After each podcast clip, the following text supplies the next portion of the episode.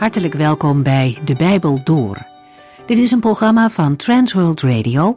U kunt ons ook vinden op internet www.transworldradio.nl. De Bijbel Door is een radioserie die in vijf jaar tijd door de hele Bijbel gaat. Van Genesis tot Openbaring, van kaft tot kaft.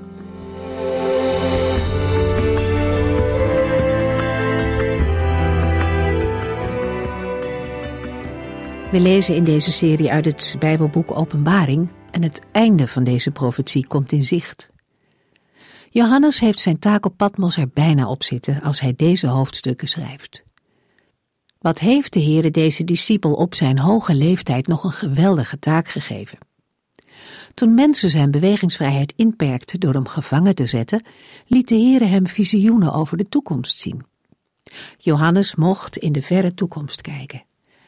Hij zag de oordelen over alle goddeloosheid. Hij zag de vervolging van de gelovigen en de strijd om Jeruzalem. Maar hij zag ook waar het allemaal op uit zou lopen. Een nieuwe hemel en een nieuwe aarde waar alles goed is tussen God en mensen. Waar zonde en dood geen plaats meer hebben. Als Johannes alles gezien en gehoord heeft, werpt hij zich neer om de engel te aanbidden. Ergens begrijpen we het wel. Hij moet enorm onder de indruk geweest zijn van al die toekomstvisioenen. Maar de engel wijst hem vriendelijk terecht. Hij is net als Johannes een slaaf van God. De apostel moet God aanbidden. Wij kunnen onszelf ook de vraag stellen wat het met ons doet als we het boek Openbaring bijna uitgelezen hebben.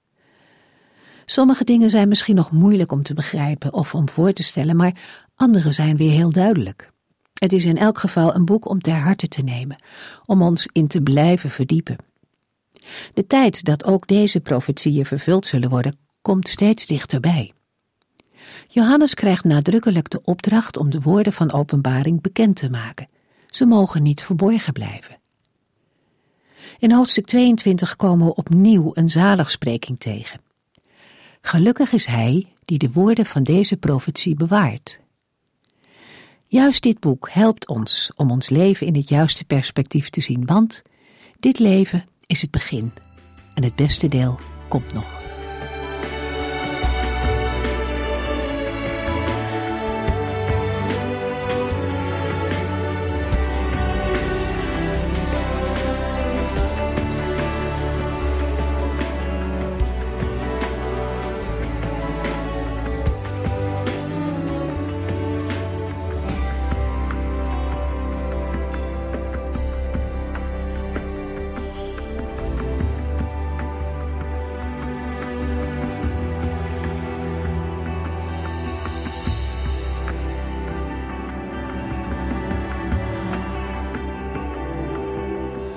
In de vorige uitzending lazen we over de materialen waarvan het nieuwe Jeruzalem, de gemeente van de toekomst, gemaakt wordt.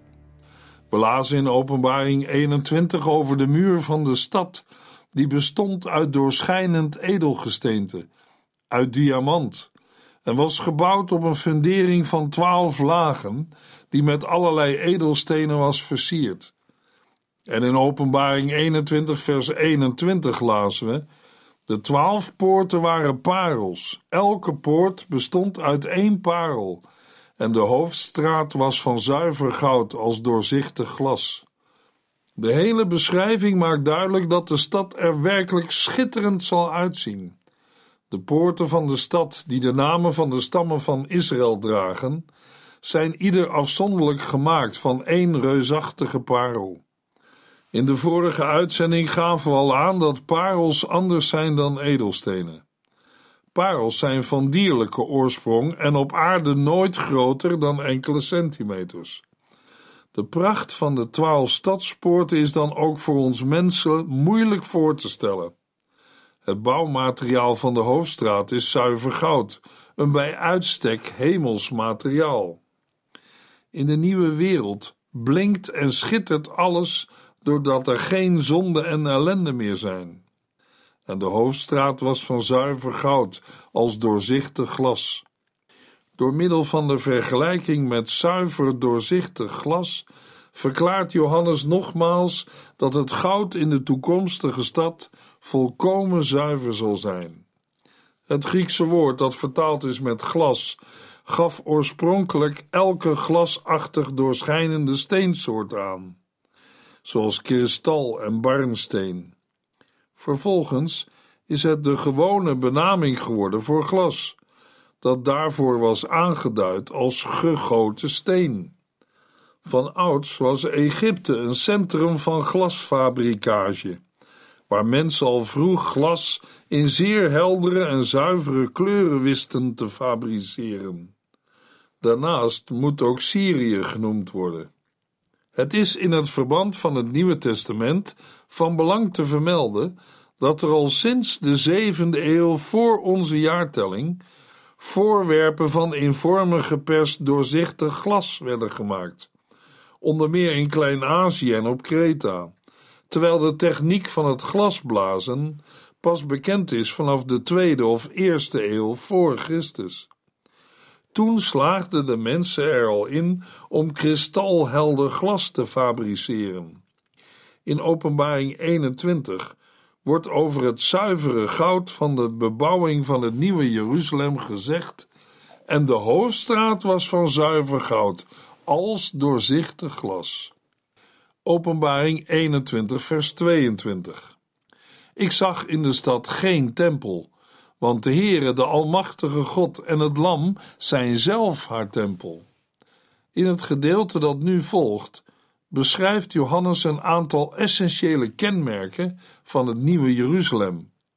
Het opvallendste is dat er geen tempel in de stad te zien zal zijn. In de Griekse tekst lezen we: En een tempel zag ik in haar niet, want de Heere God, de Almachtige, is haar tempel en het Lam. Het woord tempel staat met nadruk voorop. De verleden tijd ik zag drukt uit dat Johannes had rondgekeken in de stellige verwachting wel een tempel te zien. De verbazing van Johannes is begrijpelijk, want de afwezigheid van een tempel is in het Oude Testament niet voorzegd. En eerder in openbaring was er nog geen sprake van de tempel in de voormalige hemel. Het ontbreken van een tempel sluit aan bij woorden uit het Evangelie naar de beschrijving van Johannes en de brief van Paulus aan de Efeziërs. De Heer Jezus zegt in Johannes 2, vers 19 tot en met 22: Breek deze tempel af, en in drie dagen zal ik hem weer opbouwen. Wat? riepen de Joden. Er is 46 jaar aan deze tempel gewerkt en u zou er in drie dagen mee klaar zijn? Maar Jezus bedoelde dat hij zelf, zijn eigen lichaam, die tempel was. Later, toen hij uit de dood was teruggekomen, herinnerden zijn leerlingen zich dat hij dit gezegd had. Het klopte met wat er in de boeken staat en zij geloofden het. En verderop in Johannes 4, vers 19 tot en met 26 lezen we: Heere, zei de vrouw tegen hem, u moet een profeet zijn. Op welke plaats moeten wij God eigenlijk aanbidden? Hier op de berg Gerizim, zoals onze voorouders altijd deden, of in Jeruzalem, zoals de Joden zeggen? Jezus antwoordde: Geloof mij, er komt een tijd dat de mensen de Vader niet zullen aanbidden op de Gerizim en ook niet in Jeruzalem.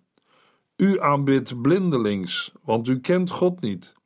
Wij weten wie wij aanbidden. Wij kennen God, want de redder van de wereld komt uit het Joodse volk. Maar er komt een tijd, en die tijd is er nu al, dat iedereen die de Vader echt wil aanbidden, dat overal kan doen, door de Geest die waarheid schenkt. De Vader zoekt mensen die Hem zo aanbidden. God is Geest en wij kunnen Hem alleen aanbidden als onze aanbidding geestelijk en oprecht is. De vrouw zei: Ik weet dat de Messias komt. Messias betekent namelijk Christus. Hij zal ons Gods boodschap precies vertellen. Jezus antwoordde haar: Ik ben de Christus. Het ontbreken van een tempel sluit ook aan bij de inhoud van het Bijbelboek Hebreeën. In 1 Corinthians 3, vers 16 lezen we: Weet u niet dat u zelf de tempel van God bent en dat zijn geest in u woont? In dit vers blijft Paulus binnen de beeldspraak van het bouwwerk en stelt de Corinthiërs de vraag die we net hebben gelezen. De Corinthiërs hadden zich zeker bewust moeten zijn dat zij de tempel van God zijn en dat de Heilige Geest in hen woont. Paulus had hun dit vaak genoeg onderwezen. Met tempel wordt niet een tempelcomplex aangeduid, maar het eigenlijke tempelhuis, het heilige en het heilige der heiligen. Gods woonplaats op aarde. Daarmee spreekt Paulus hier niet over de individuele gelovigen, van wie het lichaam op vergelijkbare wijze een tempel van de Heilige Geest is, maar over de plaatselijke gemeente, die als geheel de tempel van God is. Het bewijs dat de gemeente van Christus inderdaad de tempel van God is, wordt geleverd doordat de geest van God in haar woont. Als we deze woorden verbinden met Openbaring 21, vers 22, dan zien we dat in de eeuwige heerlijkheid de Heere zich niet terugtrekt in een apart gebouw, want dat impliceert een afstand tussen hem en de gelovigen. Maar die afstand verdwijnt in het nieuwe Jeruzalem. In Openbaring 21, vers 22 wordt gezegd dat de Heere, de Almachtige God, de tempel is van haar, de stad. Zo bezien wordt de hele stad een tempel en valt het specifieke van de tempel weg. En naast de Heere, de Almachtige God, wordt ook het Lam genoemd als tempel van de stad. Dat betekent dat Johannes het Lam, Jezus Christus, als wezenlijk één met God de Vader ziet. Openbaring 21, vers 23. De stad heeft geen zonlicht of maanlicht nodig, want zij wordt verlicht door de schittering van God. En het lam is haar lamp.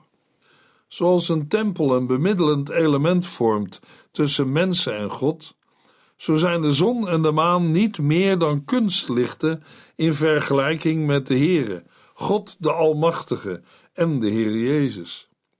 Van vader en zoon weten we immers dat zij het ware licht zijn. Daarom zullen zon en maan geen functie meer hebben in de toekomstige wereld. Er zal geen nacht meer zijn. De stad heeft geen zonlicht of maanlicht nodig, want zij wordt verlicht door de schittering van God en het lam is haar lamp. Anders dan bij het ontbreken van de tempel is deze gedachte wel te vinden in het Oude Testament en wel in Jesaja 60. We lezen in Jesaja 60 vers 1: Sta op, mijn volk, laat uw licht schijnen, zodat alle volken het zien, want de glorie van de Heere stroomt over u heen. En in vers 19 en 20 van hetzelfde hoofdstuk lezen we: U zult de zon en de maan niet langer nodig hebben om u licht te geven, want de Heere, uw God, zal uw eeuwig licht zijn. Hij zal uw glorie zijn. Uw zon zal nooit ondergaan en de maan zal niet afnemen, want de Heere zal uw eeuwige licht zijn. Uw dagen van rouw zullen tot een einde komen. Jesaja 60 geeft een blik op de toekomst van Sion. Uiteindelijk zal Jeruzalem als stad van God hersteld worden. Dit herstel gaat veel verder dan de terugkeer van Judeërs na de ballingschap en de herbouw van de stad in de tijd van Esra en Nehemia. De luister van de stad is groter dan deze ooit geweest is en weerspiegelt de luister van de Heere zelf. De toekomst die hier beschreven wordt, is eschatologisch. Dan zullen vrede, gerechtigheid, heil en lof aanwezig zijn en zal de Heere tot licht zijn. We kunnen hierbij denken aan de verschijning van de Messias bij zijn eerste en tweede komst. In Johannes 1 wordt het licht dat schijnt in de duisternis betrokken op de komst van Christus in het vlees. De heerlijkheid van God komt naar voren in Johannes 17. Christus openbaarde de heerlijkheid van de Vader en wil dat deze tot uiting komt in zijn volgelingen. Vervolgens zijn vanuit Jesaja 60 opvallende parallellen met Openbaring 21 van belang. Het volk van Sion zal glorie ontvangen en de volken zullen toestromen. Jood en niet-Jood zullen erkennen dat de Heere God is, omdat Hij zijn licht over de stad laat schijnen. Openbaring 21, vers 23 en 24. De stad heeft geen zonlicht of maanlicht nodig, want zij wordt verlicht door de schittering van God, en het lam is haar lamp. De volken zullen in haar licht leven, en de koningen van de aarde zullen hun rijkdom er naartoe brengen. Johannes sluit in vers 24 aan bij wat hij in het vorige vers schreef over Gods licht dat de toekomende wereld zal verlichten. De volken zullen in haar licht leven. Dat wil zeggen, de volken zullen leven met behulp van haar licht, het licht van de stad dat het licht van de Heere God zelf is. Opnieuw gebruikt Johannes woorden van de profeet Jesaja. De verwijzingen naar volken buiten het nieuwe Jeruzalem plaatsen ons voor de vraag hoe we ons de situatie moeten voorstellen.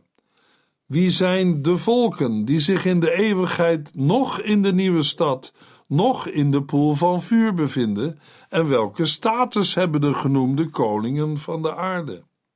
Wij krijgen van Johannes op dit soort vragen geen concreet antwoord.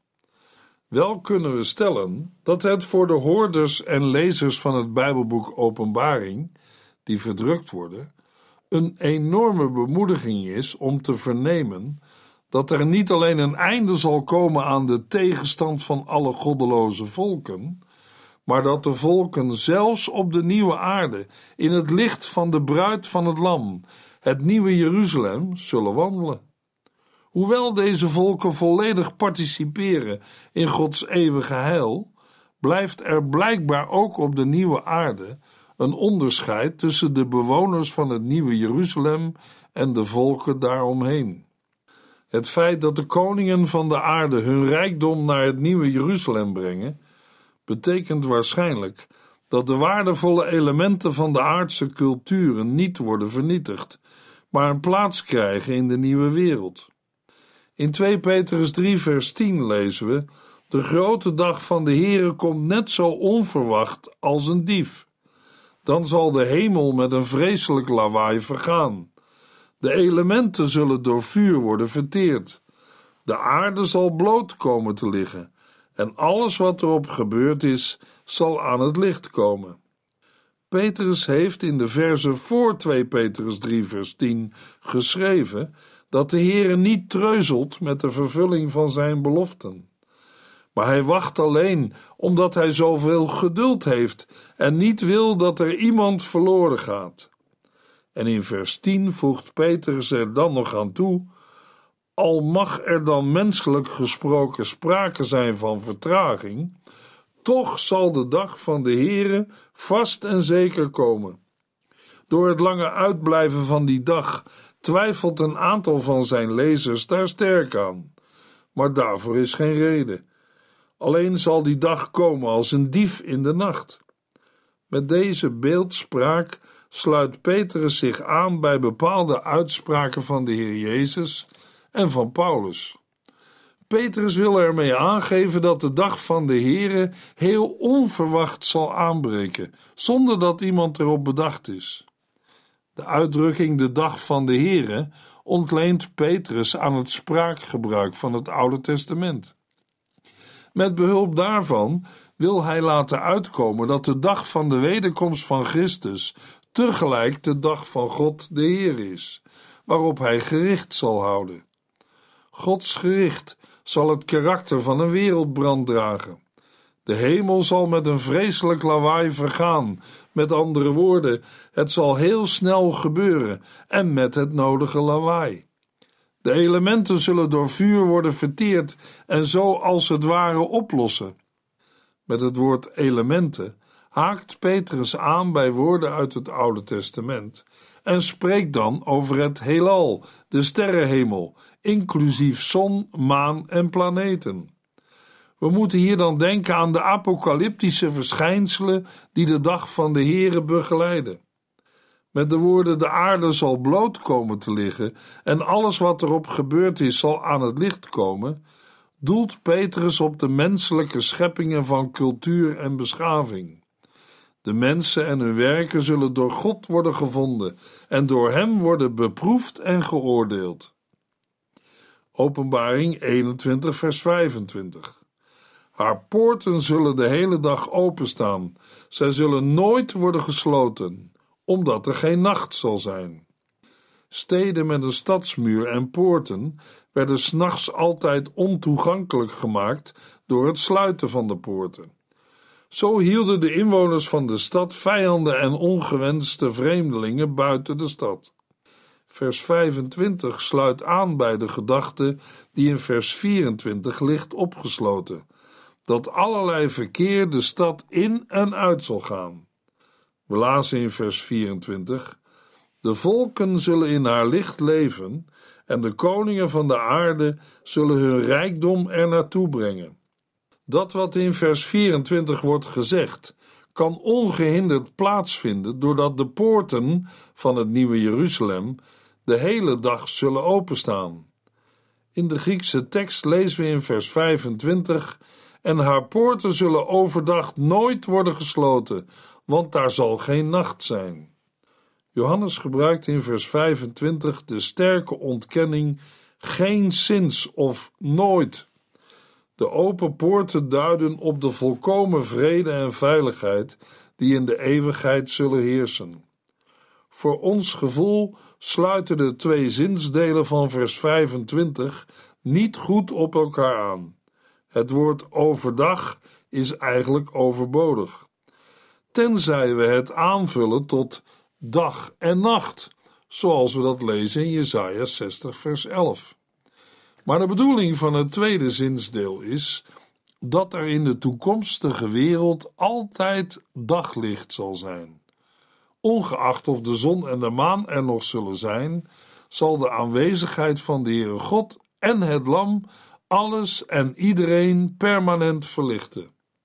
We lazen in vers 23. De stad heeft geen zonlicht of maanlicht nodig, want zij wordt verlicht door de schittering van God en het lam is haar lamp. Openbaring 21, vers 26.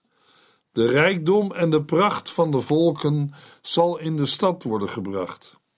Het nieuwe Jeruzalem zal het rijke centrum van een nieuwe wereld zijn.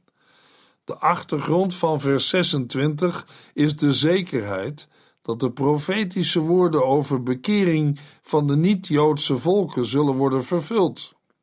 De rijkdom en de pracht van deze niet-Joodse volken worden in de stad gebracht. Bij rijkdom en pracht of heerlijkheid en eer kan in de lijn van het Oude Testament zowel gedacht worden aan materiële rijkdom als aan eerbetoon en aanbidding. Openbaring 21, vers 27. Maar er komt niets lelijks of slechts in. Verdorven mensen en leugenaars blijven er buiten. Alleen de mensen die in het levensboek van het Lam staan, mogen die stad binnengaan. Vers 27 sluit aan bij de twee vorige versen. De poorten van de nieuwe stad zullen altijd openstaan en er zal veel verkeer in en uitgaan. Deze dingen zullen niet leiden tot ongewenste situaties, want er komt niets lelijks of slechts in de stad. Zoals zoveel in het Bijbelboek Openbaring is ook deze gedachte gebaseerd op het Oude Testament.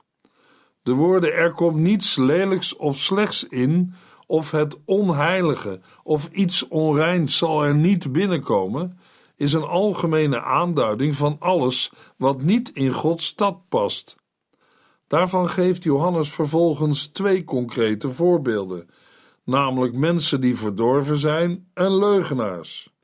De woorden van vers 27 roepen wel de vraag op: zullen het lelijke, slechte, verdorvene en de leugen nog wel op de nieuwe aarde aanwezig zijn?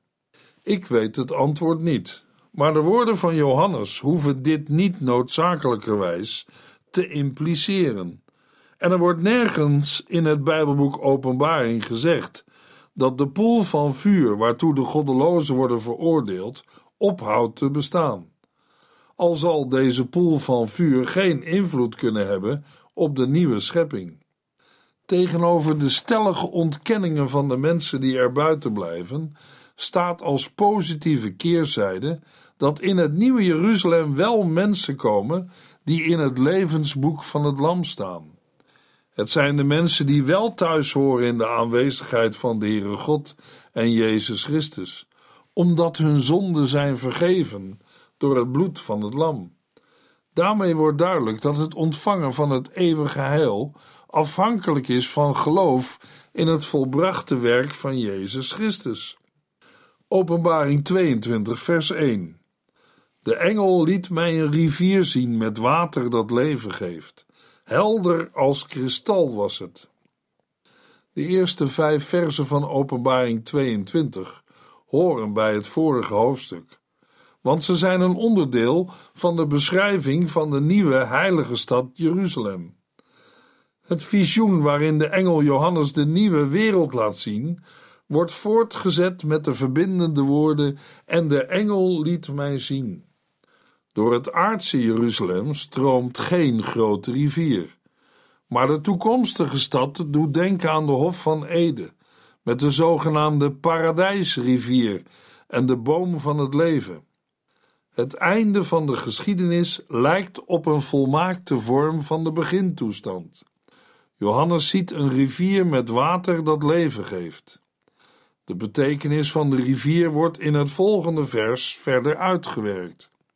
Het beeld van de rivier wil zeggen dat in de eeuwigheid duidelijk zichtbaar zal zijn dat alle leven uit de Heere God zelf voortkomt. In het vervolg van Openbaring 22 wordt samen met God ook het Lam genoemd. Dat er sprake is van één troon waarop de Heere God en het Lam Jezus Christus zitten, duidt op de eenheid van Vader en Zoon. In de volgende uitzending lezen we het laatste hoofdstuk van het Bijbelboek Openbaring.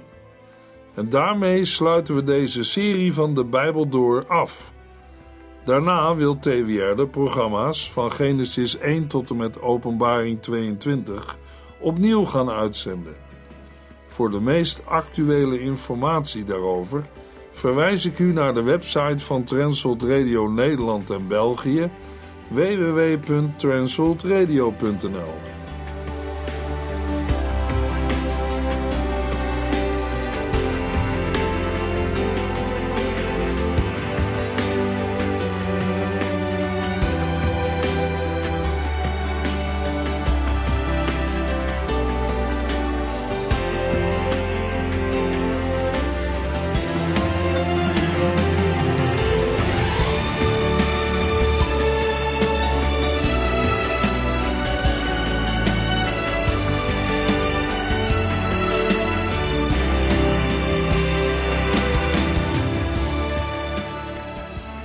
Sinds kort kunt u een USB-stick bestellen met alle uitzendingen en de teksten van de Bijbel door. Ons adres volgt in de afkondiging. En hier eindigt deze aflevering van De Bijbel Door. Een serie programma's van Transworld Radio. Wilt u ons iets vragen of meer weten? Dan kunt u altijd contact met ons opnemen. Bellen kan overdag met 0342 478432. Per post Transworld Radio, postbus 371, postcode 3770, Anton Johannes in Barneveld. En e-mailen kan ook. De Bijbel door at transworldradio.nl En natuurlijk ook via onze website transworldradio.nl Dit programma werd gepresenteerd door Cor Weda en Ike André. En namens iedereen die er nog meer aan meegewerkt heeft, graag tot de volgende keer.